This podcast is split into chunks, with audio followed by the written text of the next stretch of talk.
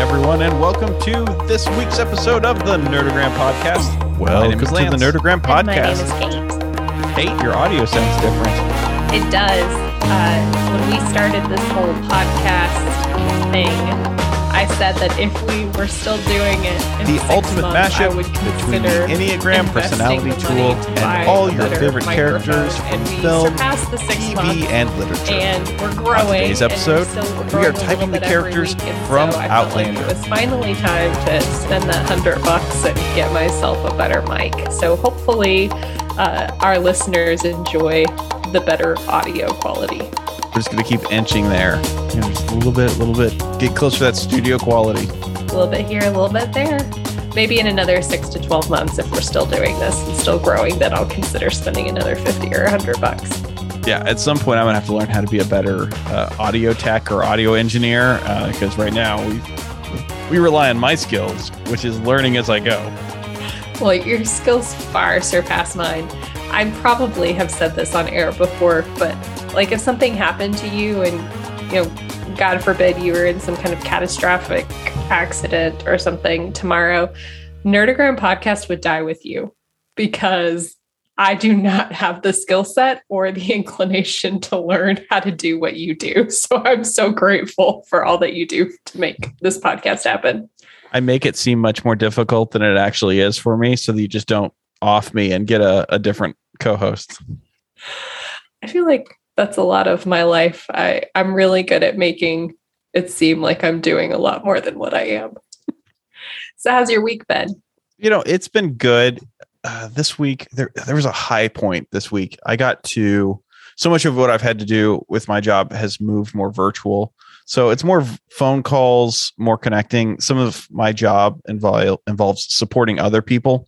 Uh, and that's something I really enjoy doing. I really love coming alongside and helping other people win. That's that's satisfying work to me.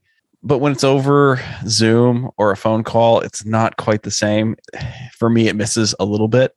Uh, it's a necessity, but this week I got to go do some of this in person. I was I was brought in on a situation and, and got to do some work in person with some folks, and it, it was a long day. Um, I think I left the house like I don't know 6 7 o'clock in the morning, and I got home 7 8 o'clock that night. And on my drive home, the sun was setting. I had awesome tunes going, and I was just like, man, today was a satisfying day. It just it was satisfying. There was Mhm. craziness, and there were fires to put out, but mm, it felt good. It felt good to do the work that I do today.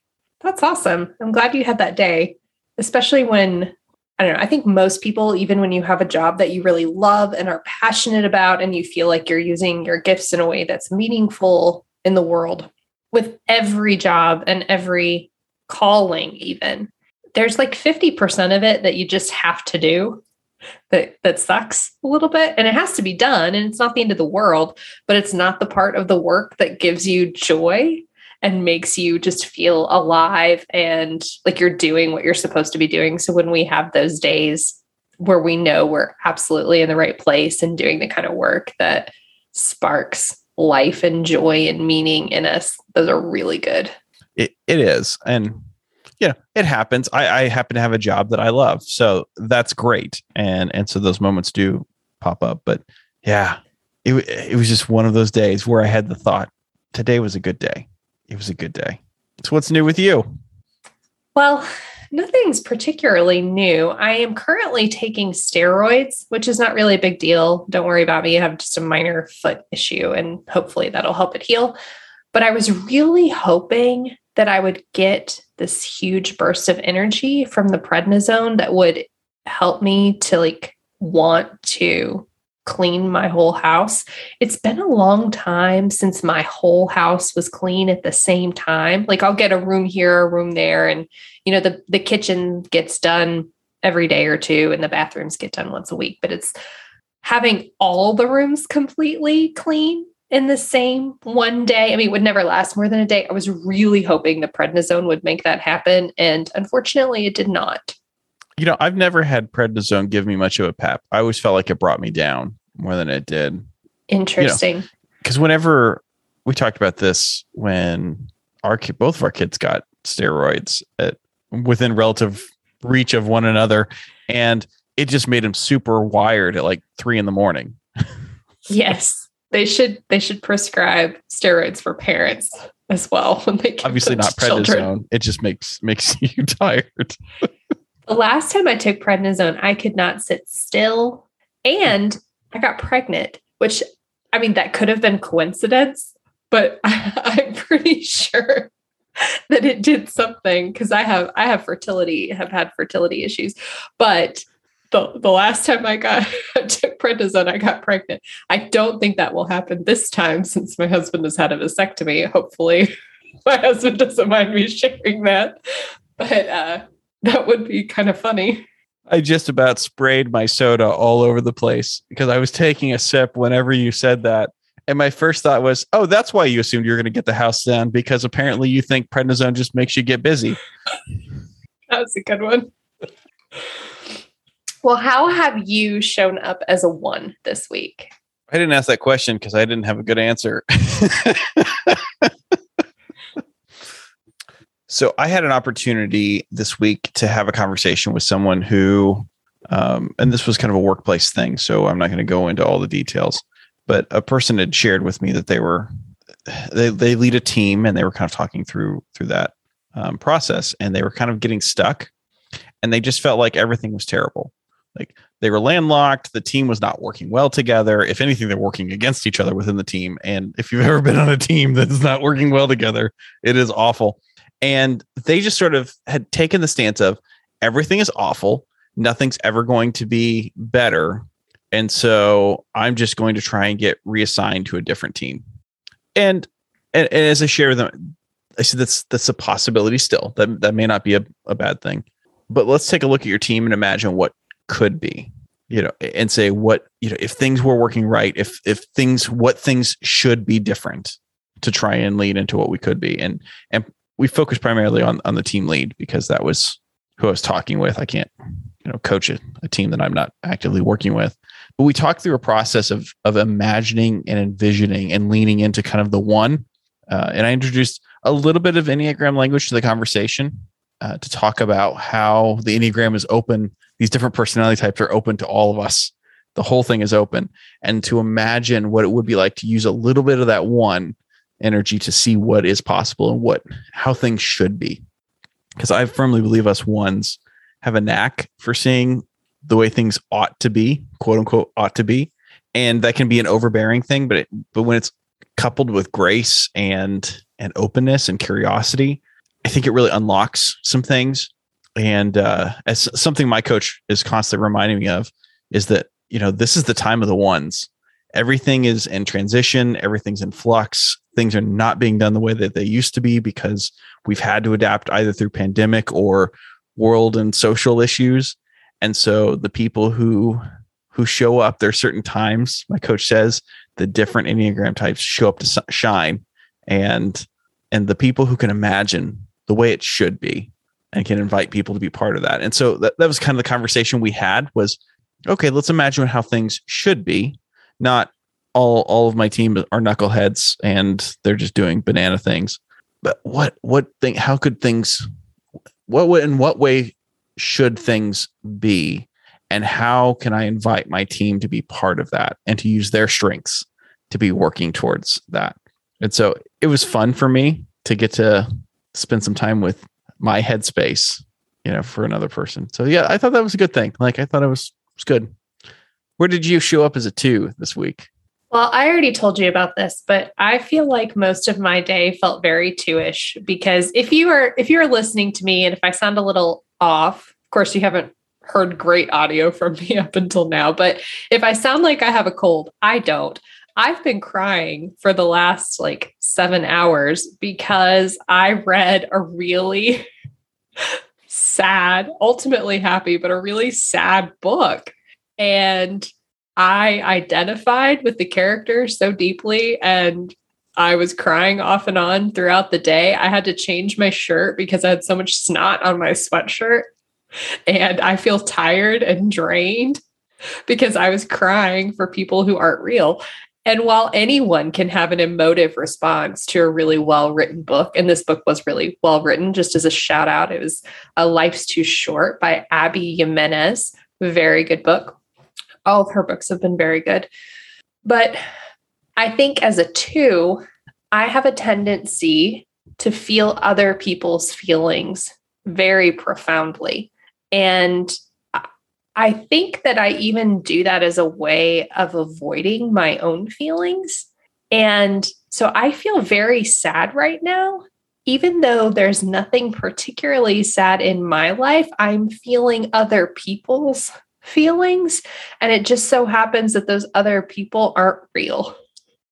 They're they're fictional characters. But this is pretty typical of what happens in my relationships when the people I care about are in hard times or hard situations.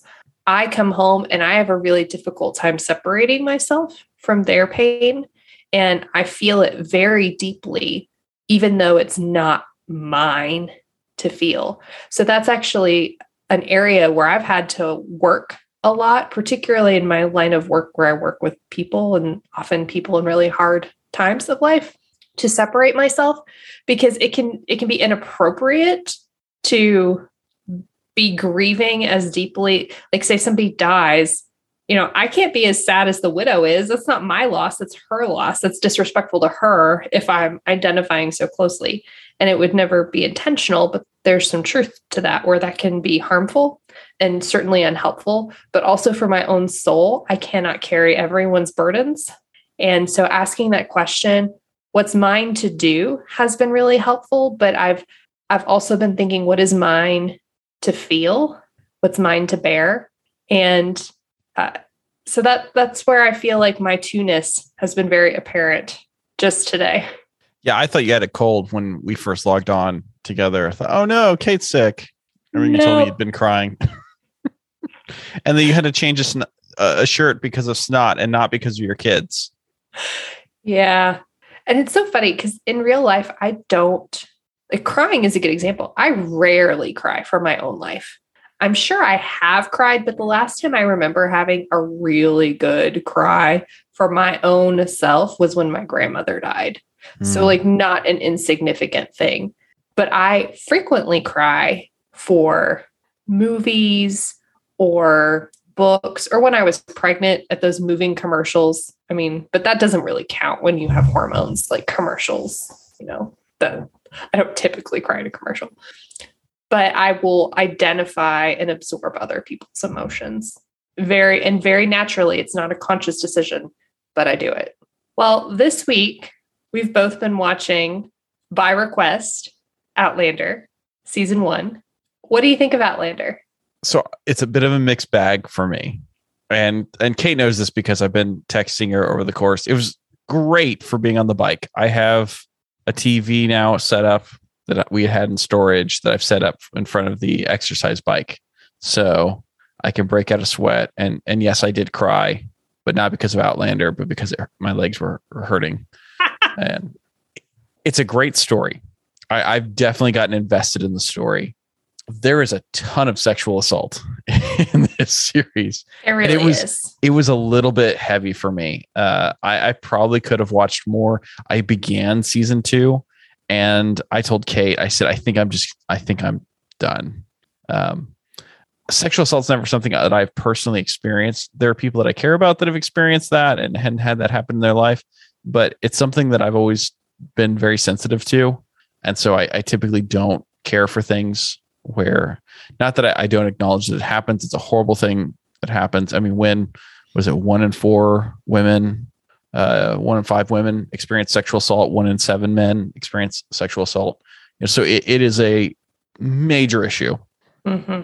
I, I can watch it in, in film and tv but this there was a lot there was just a lot for me so i've had my fill and Kate was kind enough to say, okay, you know what? Let me give you the story, which is what you want. Let me give you all of those details. so, and then I went and watched something that was a little lighter because I needed that in my life. Yeah, no, I hear you. You said you said that, and I had not started rewatching it yet, which I've seen. I haven't seen all the seasons, certainly not what's coming out. Uh, just came out yesterday. This episode drops on Tuesday. So the the newest season premiered on Sunday night. And I'm still a season behind, mostly because I started reading romance novels instead of watching TV. So I'm behind in most of my television watching habits. Um, I've loved the story, and I knew that there was a lot of sexual assault. And you you had mentioned that, and I was like, yeah, I can think of a few, and there's a couple that are very intense. But then rewatching it, there's more than I even remembered. So I can completely understand where if that's something you're particularly sensitive to, or if any of our listeners haven't watched Outlander, but that's a big trigger for you, that is something to be aware of that there's a lot of sexual assault or attempted sexual assault that happens in this show. And unfortunately, um, that's something that happens in real life and something that happened a lot in history, particularly in times of war or in, in situations where there's occupation. You all know I love the history of England, but the English were not historically very good to the Scottish. And there's a long record of that. And a lot of people suffered a variety of sorts of abuse, including sexual abuse. Yeah. And uh, obviously the, the series and the, the show, the show, both show and books stand on their own and they're well done. It's great for people. I love that this was a, a listener request. I think that was just the thing for me. You know, we, we were either witnessing an attempt or sexual assault, or it was flashbacks of it. And mm-hmm. and so yeah. Yeah. I was like, this is good. This is really good. I'm just I'm full. I've I've had enough, thank you. And you've met the quota. moving moving on. Yeah, so I moved on to uh, because I need something light and dark at the same time. So I started rewatching a series of unfortunate events, you know, just to get some laughs in. Sometimes you just go back to an old faithful favorite. Mm-hmm. Well, I thought we would begin, or we decided we would begin with a lightning round.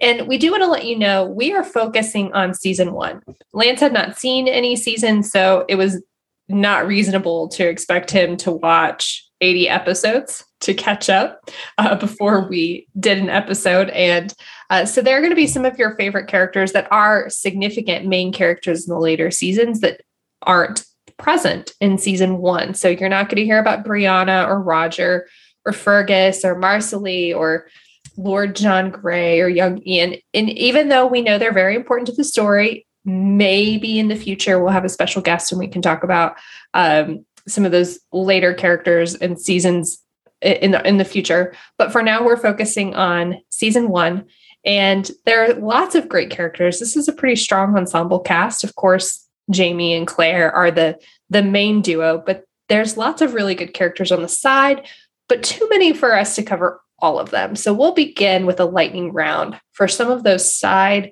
characters. And so, Lance, my question for you is what number do you think Rupert is? Well, I'm not going to go into a full explanation because it's a lightning rounds, but he feels like a seven. We get that uh, humor out of him. He's he's a pretty light, light-hearted guy. I feel like him and Angus kind of go hand in hand, though. So, what do you think? Rupert's always talking about his sexual exploits.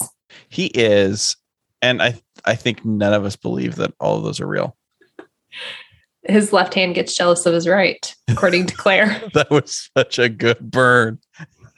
I've never heard a woman tell a joke before. That's one of my favorite season, scenes in the whole in the whole show. I've never heard a woman tell a joke. Well, what do you think Angus is? I also feel like Angus has a lot of seven energy. And, you know, I think that's the playfulness, mm-hmm. the, I, I definitely think that both of them are in the head triad they they do tend to be very aware of danger and maybe that's just because they're living in a dangerous time in a dangerous place that that's totally possible but of what we see of them their constant desire to be gratifying the sexual urges or drinking or partying or being with friends and oh please come on the clan's only here. They haven't been open here since i was a lad and i really want to go play with my friends. Can you just let me do this claire? Um it feels sevenish to me. What about laoghaire? So we had some discussion before about laoghaire. I kind of think laoghaire is a two. And you would raise the fact that you thought it's because she's a teenager. We're getting a little bit, but she's isn't she supposed to be about the same age as Jamie? I think that Jamie Jamie is older than her because he talks about when she first saw him, he was 16, and he's like, she's like, "Oh, you don't remember me?" He's like, ah, "I wasn't paying attention to snot nosed barons," and so the the insinuation is she's younger than him. I I think she's supposed to be 16, 17, okay. and he's 23. Okay. So what struck me as Tuish about her was she does have this great desire to be loved and mm-hmm. she is willing to manipulate and do what she can to make that love happen whether it's going and getting a love potion casting spells on or thinking she's casting spells on on the couple to try and break them up. She tries to seduce jamie because she's throwing everything she's got at this and when all that fails what does she do? She tries to get claire burned as a witch mm-hmm. She is a two who's not living out the most healthy aspects of being a two. Yeah, I can't argue with that. If there's anything that's going to make a two turn bitter, it's unrequited love.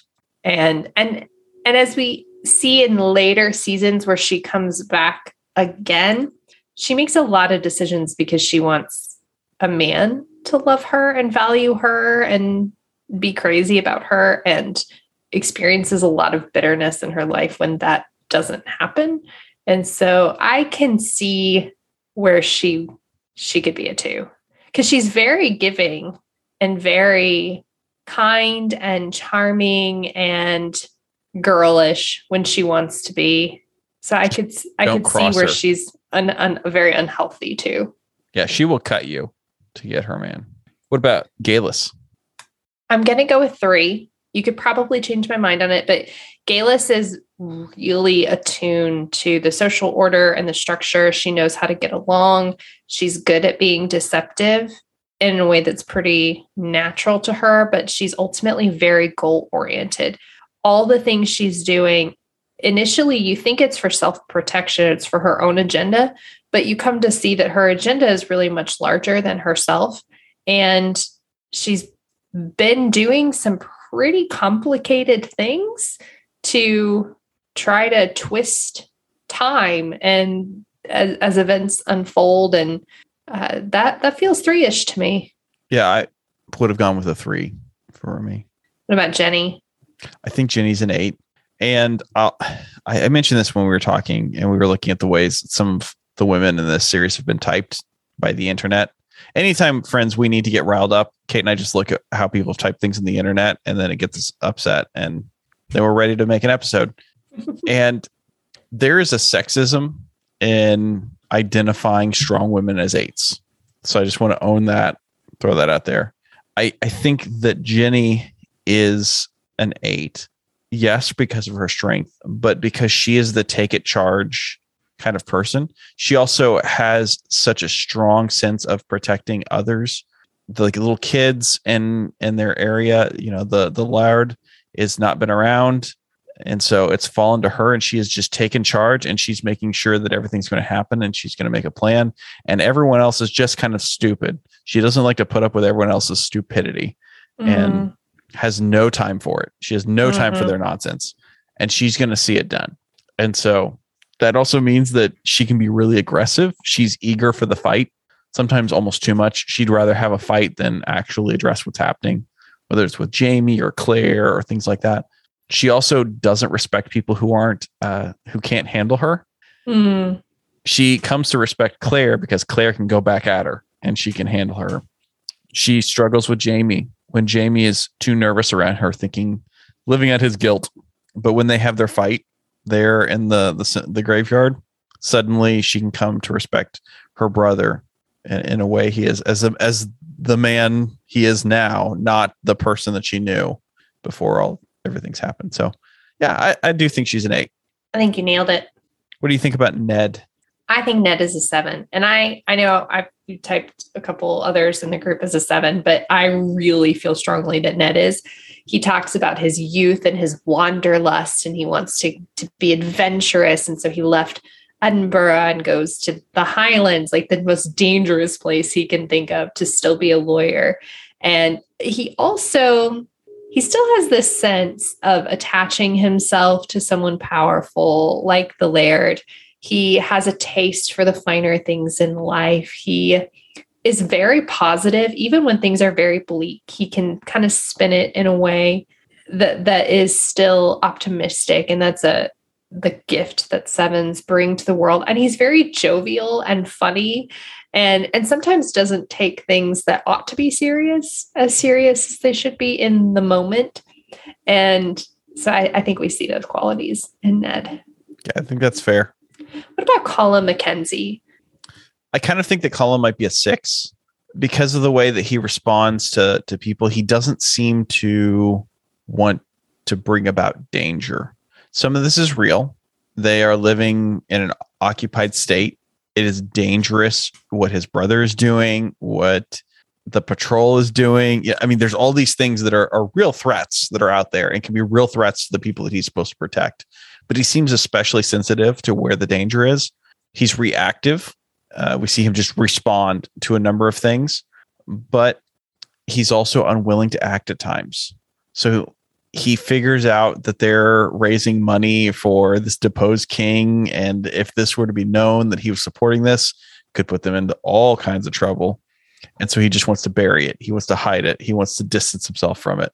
I get a sense that he kind of believes in what his brother is doing but he doesn't feel like he can do it and i don't know if that's his responsibility speaking or whether that's his sense of fear but i think he is fear oriented and I don't think he's a seven or a five. So that kind of puts us right back to the six.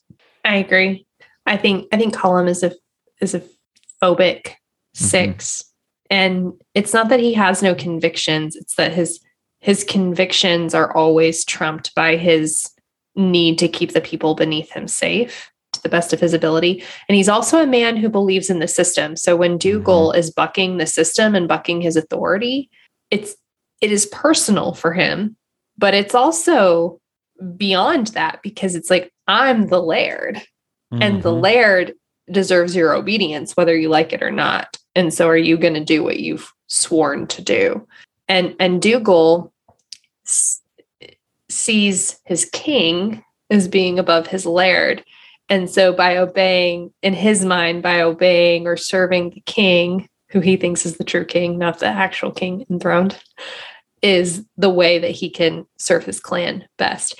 And that goes against the Mackenzie's sense of how things, how the system ought to work. And so like a six, he he gets really uptight about that. Yeah. That was a good lightning round. Yeah, we ready to do deep dive into some of our our main characters? Yeah, I think we're going to start out with Murtagh. So, tell me the story of Murtagh because season 1 he's around but he's not as vocal. And I've seen a few episodes of season two where he really starts to kind of become a much more front forward character. Yeah, in season two, Jamie and Claire and Murtagh have gone to France uh, seeking safety. They're partially in hiding, partially um, seeking out uh, the Bonnie Prince Charlie. And in a smaller group, Murtagh speaks more and he's more vocal, so we get to see more of his thoughts which I think points to his Enneagram number being a five for a number of reasons. Uh, one is that he is very observant. Murtagh notices things that a lot of other characters don't notice, and it's because he's always in the background and he can, he's unobtrusive, his presence.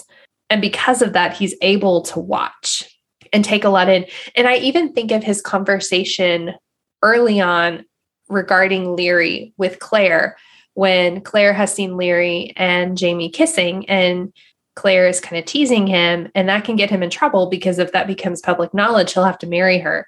And he makes the comment that Laoghaire is the kind the kind of woman who will be a girl all of her life and Jamie needs a woman not a girl and he's like and you know it. And that's a very astute observation about someone that he's not in deep relationship with, but is dead on. And I think that speaks to his observant nature. He's mostly quiet, he's sarcastic, he has a very biting wit and sense of humor. He's very loyal, but he's selective in his loyalty. He doesn't seem to like a lot of people, but when you are one of his people, I mean, it's it's forever. And one of the reasons he's so loyal to Jamie, apart from the fact that they're both from the Fraser clan, is that Murtagh was actually in love with Jamie's mother. And he even made some gifts for her, but she chose Brian, Brian Fraser, Jamie's father. And she didn't just choose him. Uh, actually, her brothers, I don't remember if this came out in season one, but her brothers forbid the marriage. So she ran away with Brian Fraser and they shacked up in a cottage and made sure they weren't found until she was already pregnant so that they couldn't stop them from getting married. Uh, so then there would be no pretending that that relationship hadn't been consummated. So she really loved Brian. And Murtagh totally stepped aside, but he loved her from afar. And the way he continued to love her was by caring for her children. And so she's died, but his loyalty for for her just transferred to her children. And Jamie's older brother also died. So then it went to Jamie and Janet. So uh, I I feel like he is a pretty pretty good example of a five. What about you? Did you see anything else, or did I miss something? No, I think you nailed it. Um, you've convinced me of his fiveness.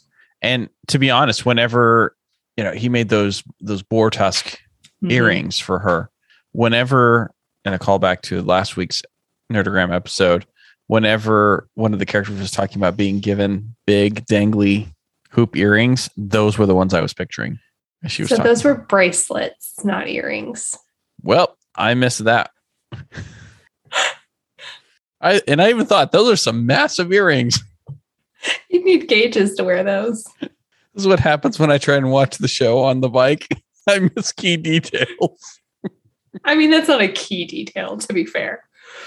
There is a distinct difference. I mean, not having one worn a lot of either, but there is a distinct difference between earrings and bracelets. that is true. But I'm trying think, to help you out here. I think I'm just going to be done for tonight. And my job from the rest of the evening is to smile and nod at whatever you say. If I. No, because we don't have them all figured out, including our next one, who's Dougal, because we're not we're not convinced if he's an eight or a counterphobic six. Since we have talked off off air, I've I have thought about it more, and I kind of lean more towards the counterphobic six. He he's strong, and in the past, we may have gone too far in the past when we sort of characterize counterphobic sixes as having being all bark and no bite, because Dougal clearly has bite. He does. But there are some key things that I don't see from an eight that I would expect to. He is loyal, but he's not necessarily protecting. And it's who has his loyalty. We talked earlier about how he swears an oath to him but he sort of does some mental gymnastics to say, well, but I'm loyal to the true king, so therefore I'm still haven't broken anything. I, I'm in the clear. You're like, yeah, well, you kind of had to jump through some hoops and do a couple mental backflips to get there, buddy. but but okay. But he is fiercely loyal and he's putting himself and the other men at risk.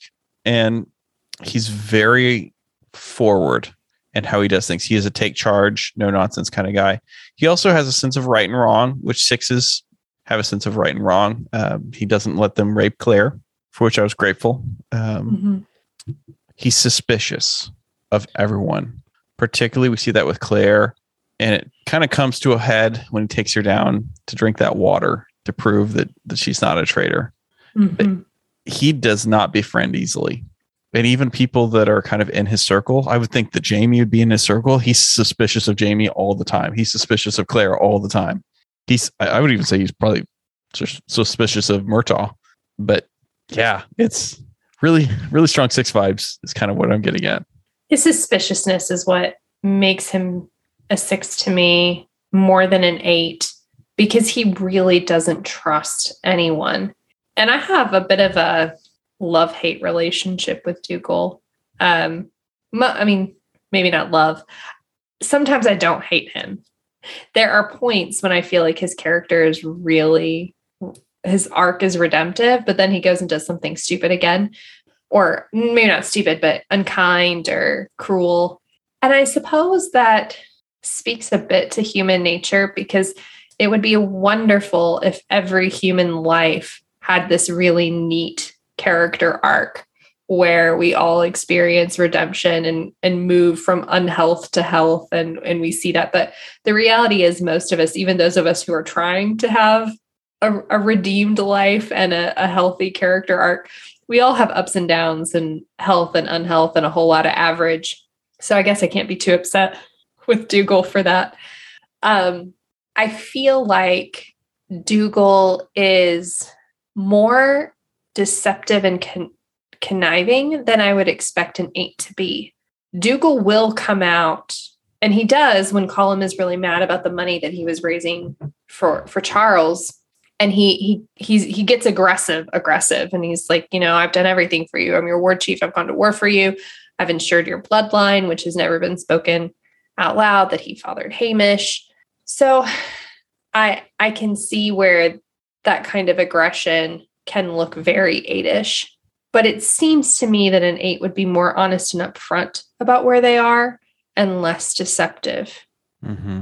Partic- I mean, particularly with Colum and with the others.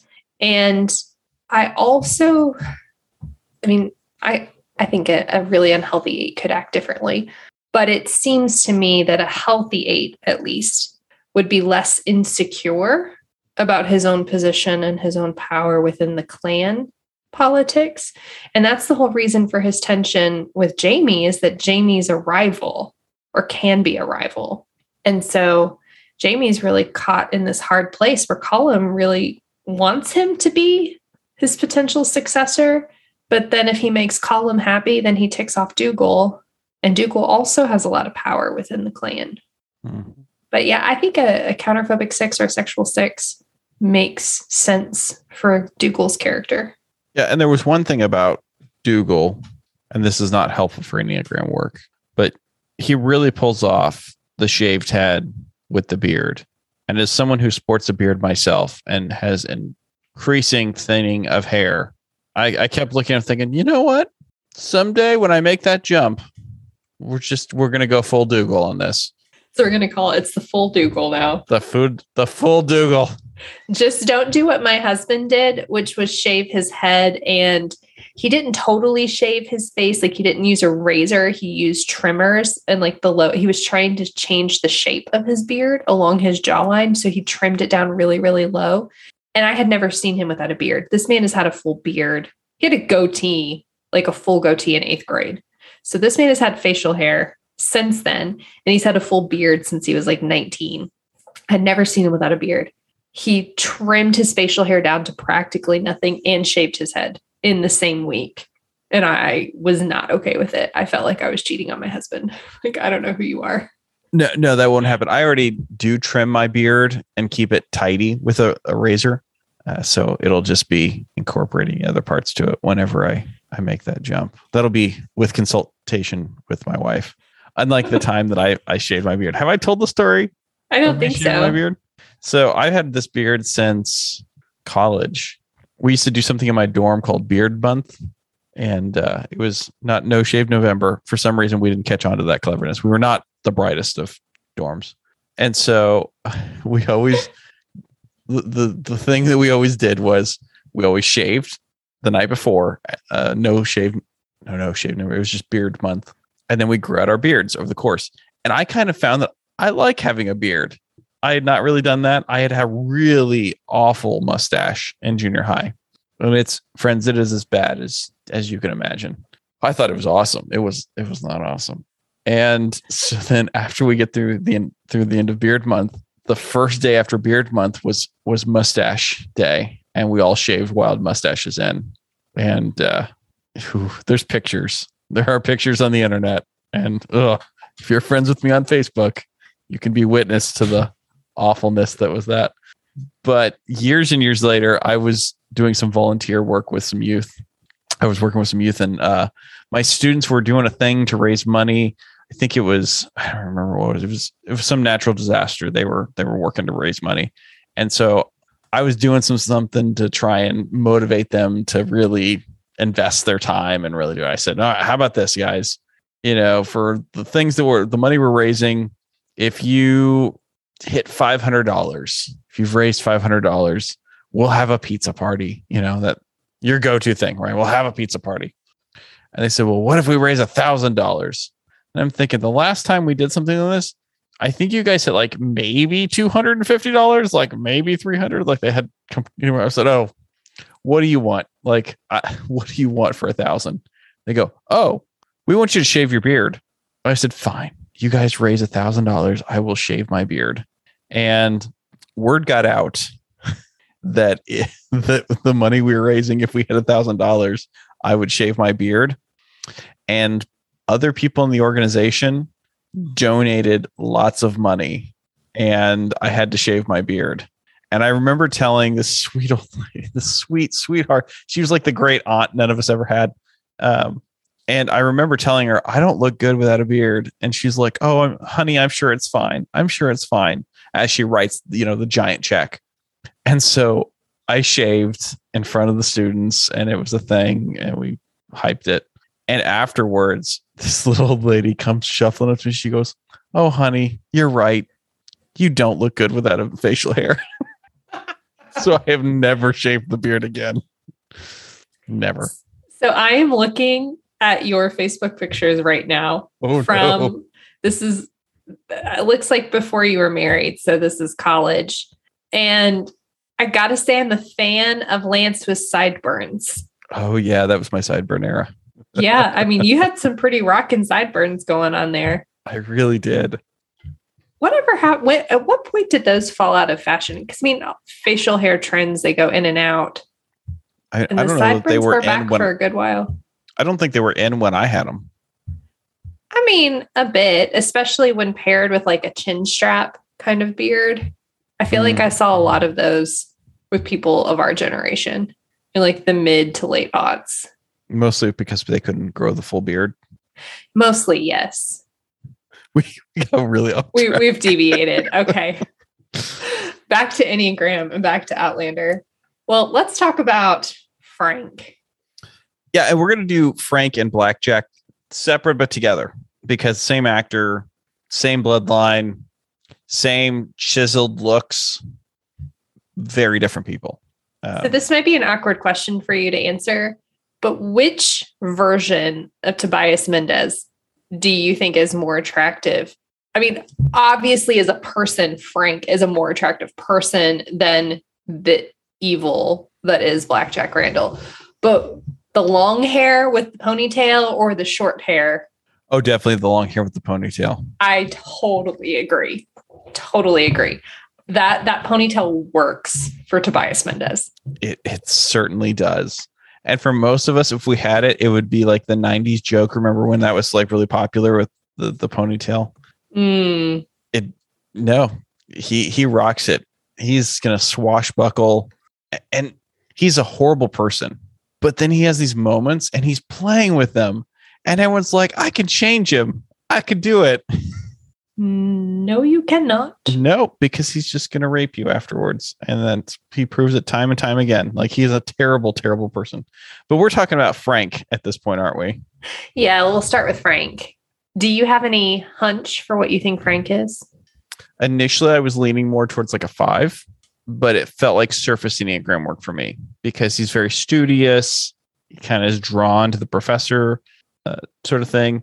He finds people who acknowledge his expertise, whether it's the parish pastor who who he hangs out with in Scotland, his fellows.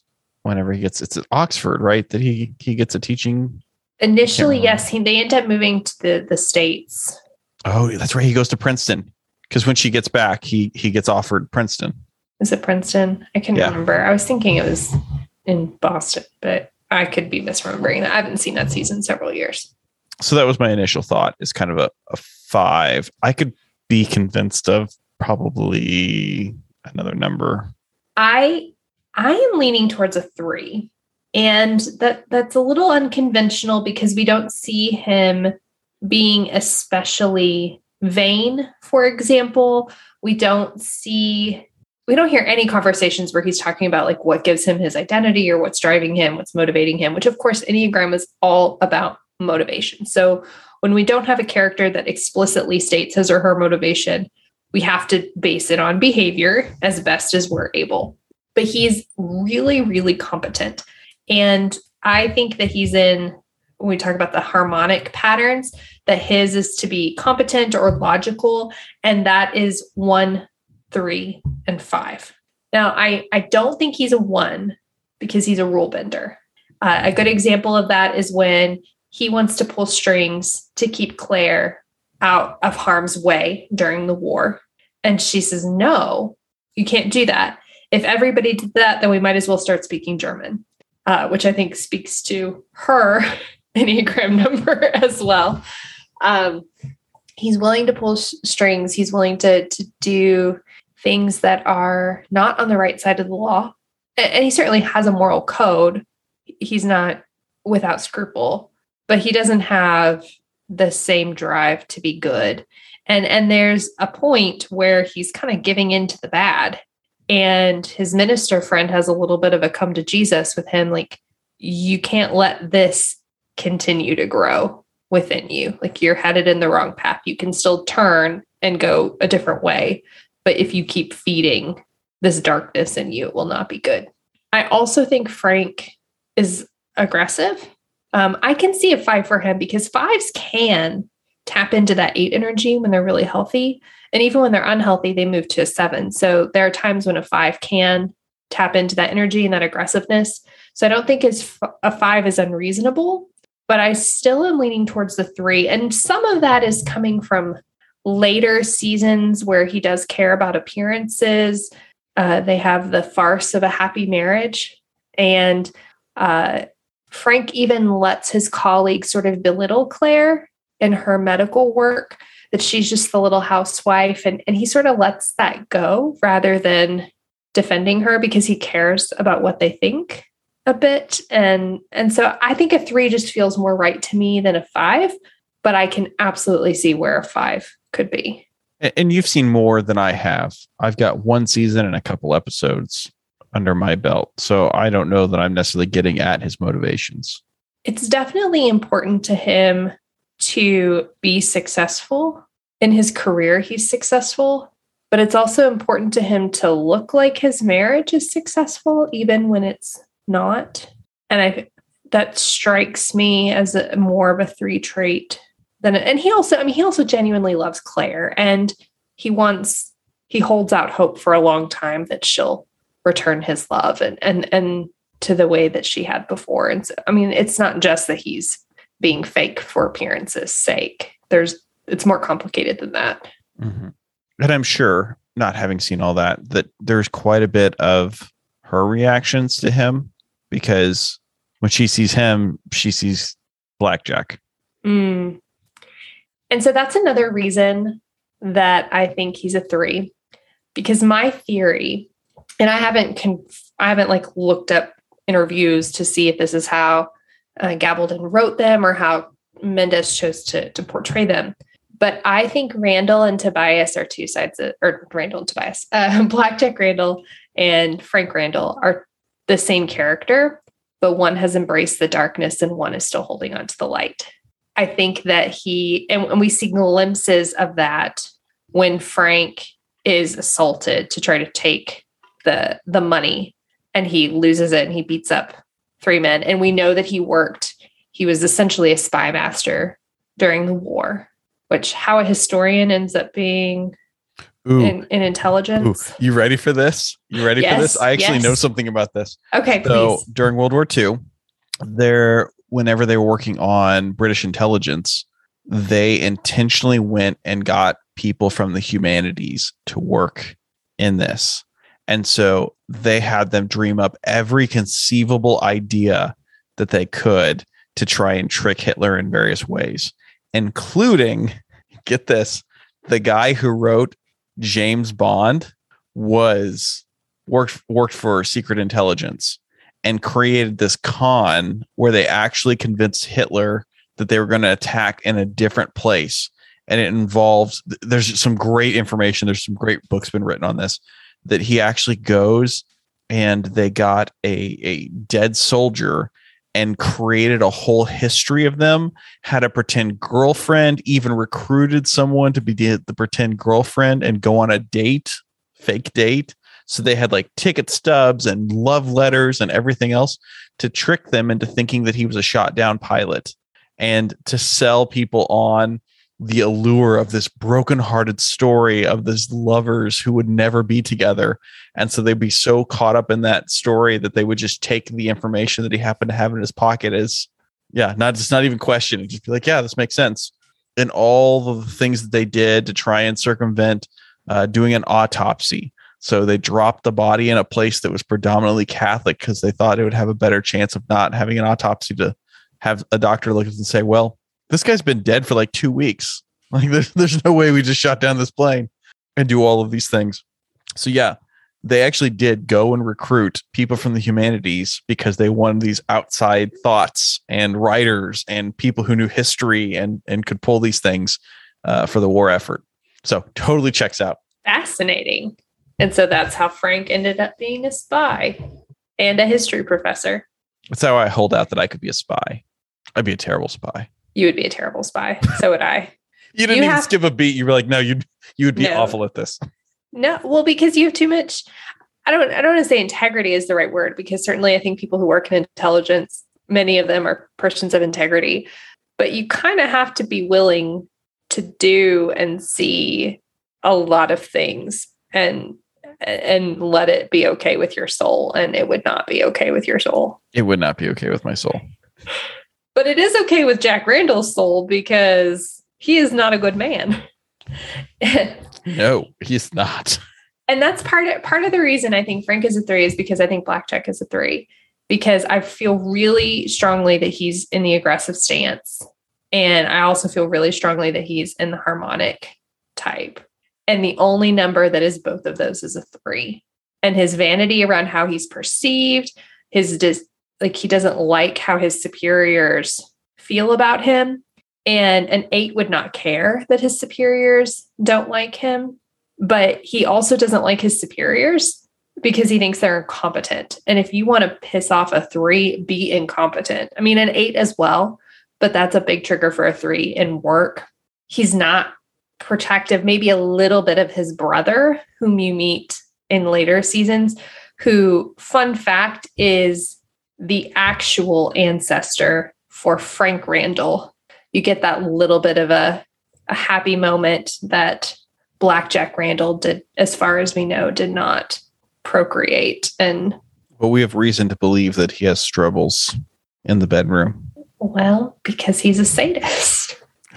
but even then, he has trouble. And that was an interesting scene. That that was a really interesting scene. And the fact that Jenny just laughs at him, I thought was awesome. Yeah yeah. And I, I, I feel like they're both a three, but one is like a good man who mm-hmm. has dark impulses, but has the sense to like resist those impulses because everyone has dark impulses. Everyone mm-hmm. has temptations and, and, urges to do things that we know we ought not to do. Um, and Frank fights that, and Blackjack embraces it. And so they become two very different people. But I think at their core, they're still the same.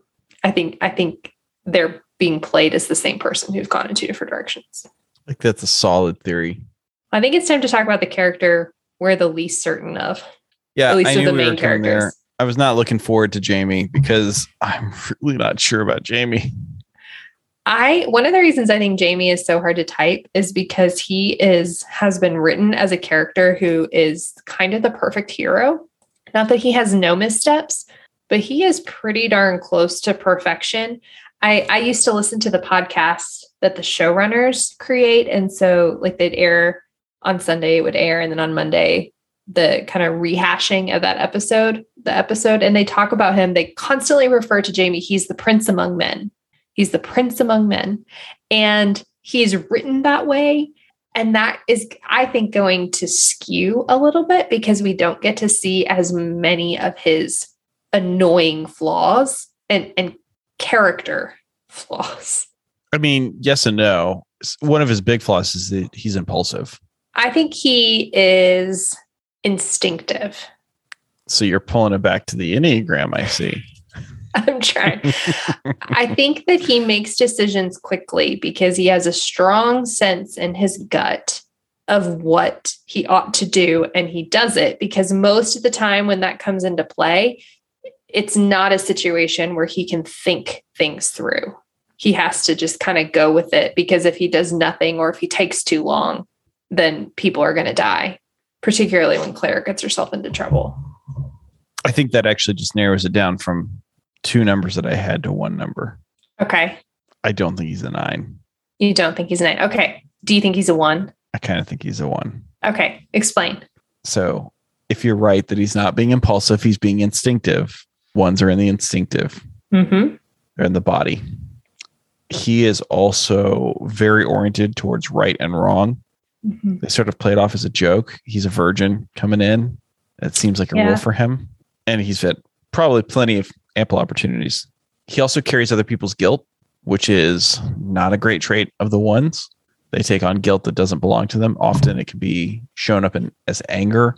And we see that him, he he morphs it into anger at himself, at the world, but that's ju- that anger is just covering up the guilt that he's carrying. He's carrying his guilt about Jenny. He's carrying his guilt about some of the things he's done.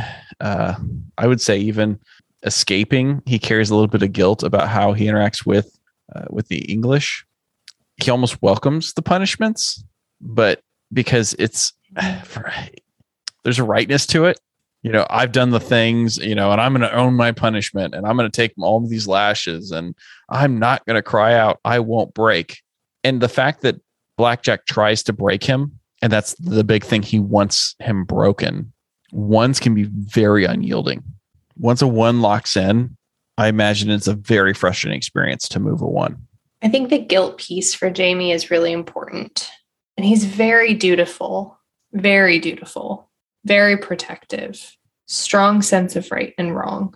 He won't cheat on Claire, even when Laoghaire is offering her bosom to him and Claire's not putting out because she's mad at him. He has a strong sense of justice. And he even tells Claire that when he's spanking her, this is justice. There was a lot to that scene. There's a It, whole it- lot. it to was a scene. little bit of uh mm, there was a lot of things going on there. Yeah, there's a lot of things going we hadn't there. depicted some light spanking yet in in the show and we had to had to get that in there had to get that in there for sure. Um, except it wasn't light she couldn't sit down i don't know why we're laughing about this kind of drifts into a bit of spousal abuse yeah, he. I mean, he. It doesn't bother me. The reason that scene doesn't bother me as much as it initially did is actually because he makes a really good argument. He says, if you were a man, you would be whipped, or have your ears pegged, or beaten, or maybe even killed, because your disobedience resulted in putting everyone in the party in danger. And the feminist in me is like, well, that's a damn good argument. If that's how you would treat a man, then Claire, hike up that skirt and take it, take it like that sounds bad, but and he does tell her and, and he's telling her but he's also telling the audience i know this isn't how things are done from your world yeah, we are not in your world yeah.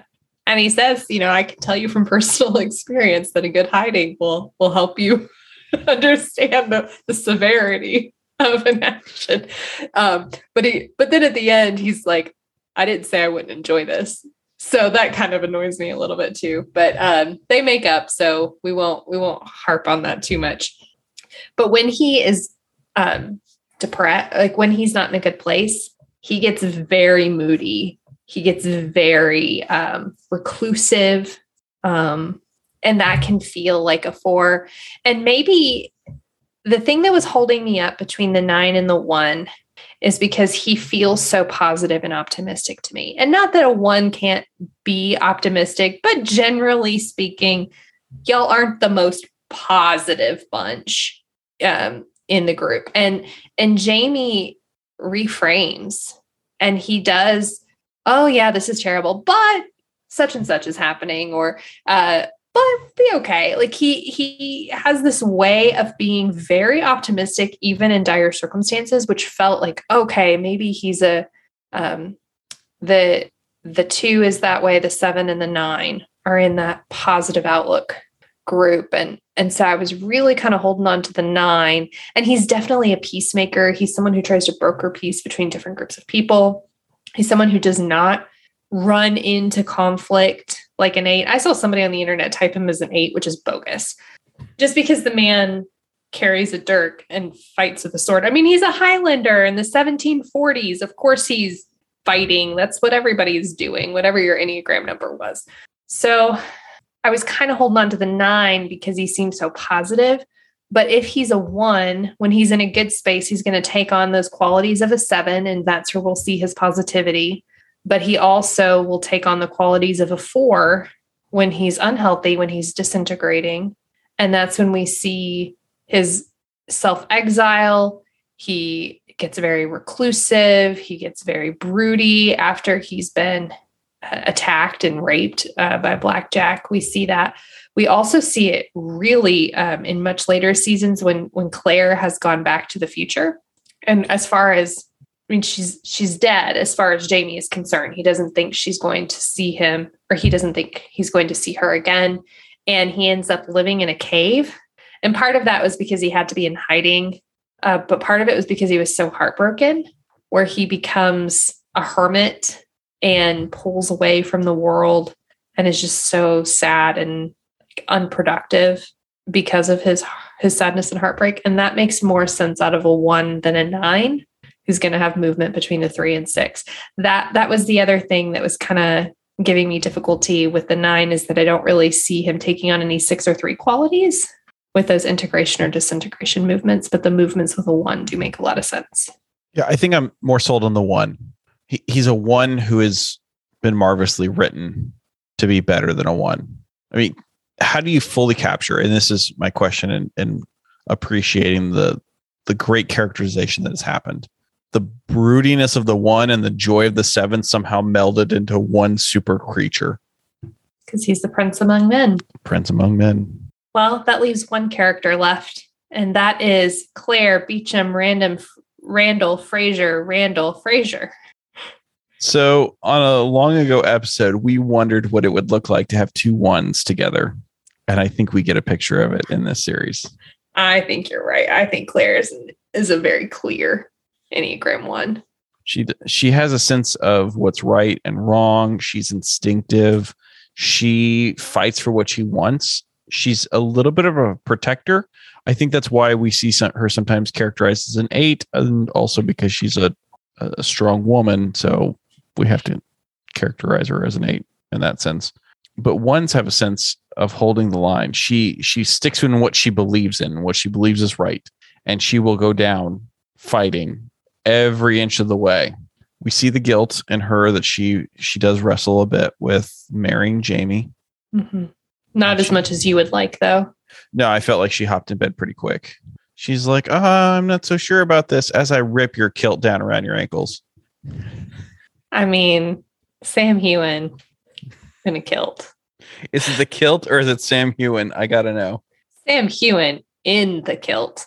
So actually my friend Jordan and I have this conversation a couple times a week. So we we both love Jamie and find him very attractive.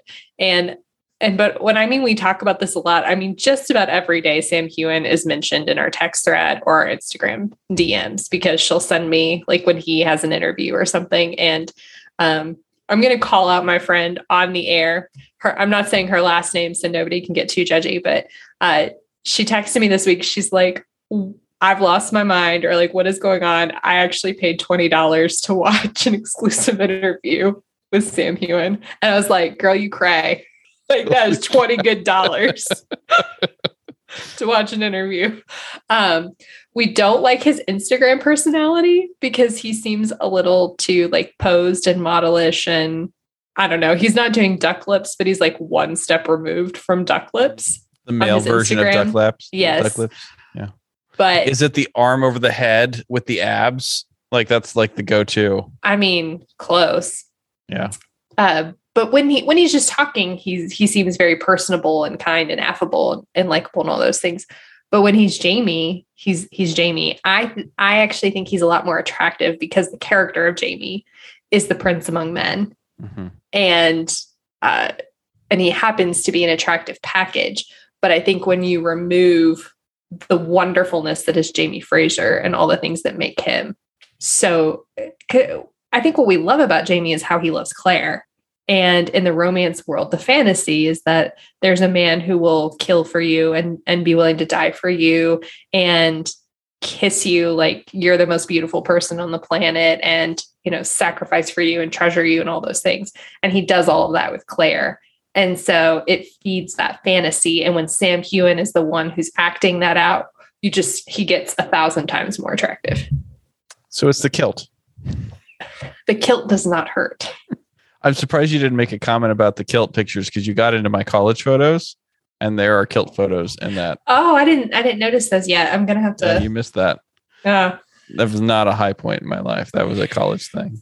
but i i think claire is is also a one but this is a really good example of how two numbers you can have two people of the same number who act differently and they don't always see eye to eye um, but they still have this desire to to do what they think is right whatever the cost. They don't always agree about what the right thing is.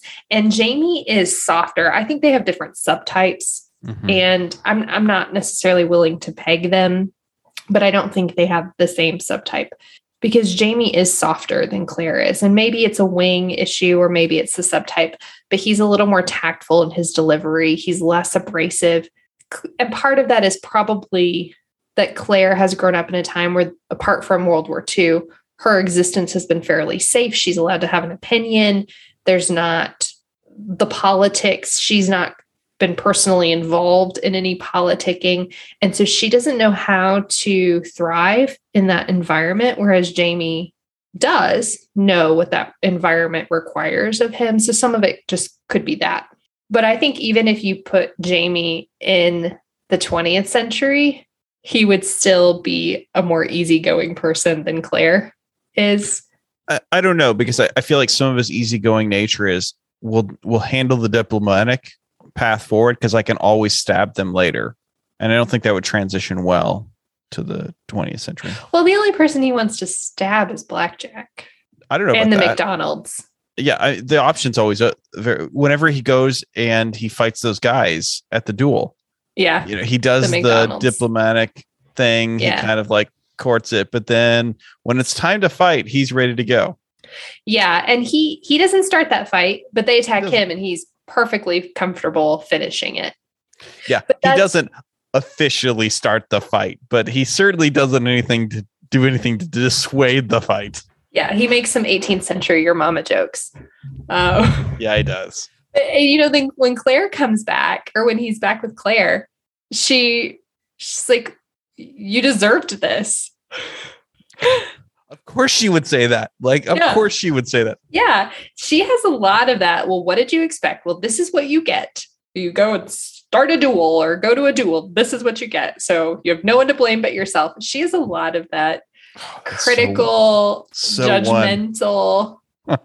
um, and she can't help herself. Like, and and so this the example I'm going to use, I would not act differently, but when she sees the baby in the fairy tree, uh Geillis warns her, you cannot go touch that baby.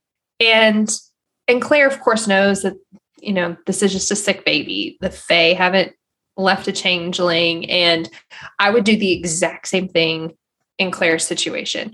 Geillis is saying, like, you can't save this baby. And by trying, you're going to hurt, you know, bring problems for yourself. So Geillis is understandably being cautious there. I still think I would do what Claire did. Uh, but she cannot see a sick child and leave it be, even if she can't help, even if it gets her in trouble. Same thing with the priest um, doing the exorcism when um, he thinks he's eaten garlic or something, and it's I don't remember what it was, but it was poison, and and she she can't help herself. She can't help herself from calling out Dougal and being aggressive with him and getting herself in trouble. She doesn't play the game even when she should. And she gets a little better in France. She's more in a different environment. She figures she has to, she figures out that she has to be more savvy and she's able to do that, but she doesn't like it. Yeah, she just lays back and thinks of England or thinks of Scotland. yeah, they make a good joke with that. But even in the 20th century, she's a she uh, becomes a she becomes a surgeon. She goes to med school. She's someone who pushes the boundaries because the status quo isn't right and fair. Mhm. So she won't let it hold her back. She's going to do what she thinks is right and fair. And she's also going to put you in your place if you do something stupid that gets you hurt. Yeah, she doesn't put up with stupid. Mm-mm. And both eights and ones have a little bit of that. And I think it relates to their instinctive nature. They have an instinct for what's just full of bull. Yeah. I think nines are that way too. They're just passive aggressive about it Mm, or snarky instead of like being in your face. So a good example of this, I hope he doesn't mind us calling out, but um, a colleague that we work with, we're required to do a training boundaries thing every so many years. It's just something we're required to do. And it, it's really common sense. And the way it's presented is, I don't want to say a waste of time, but it's not the most engaging way It's condescending at times. it, it is. And uh, so some of us are just going to say, I know what the right answer is. I know what the answer they're looking for, and I'm going to put it. But our friend decided to incorporate all kinds of snarkiness in his answer to the point where he wasn't sure it was going to get approved. And by a miracle, it did, because I guess they're like, well, at least you read the material. well, because didn't he do that on a previous year and it got Got sent back? denied. Yeah.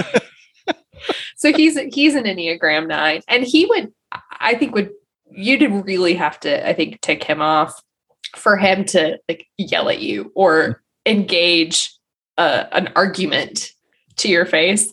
But he thinks all that stuff Mhm. and he's willing to put it on paper.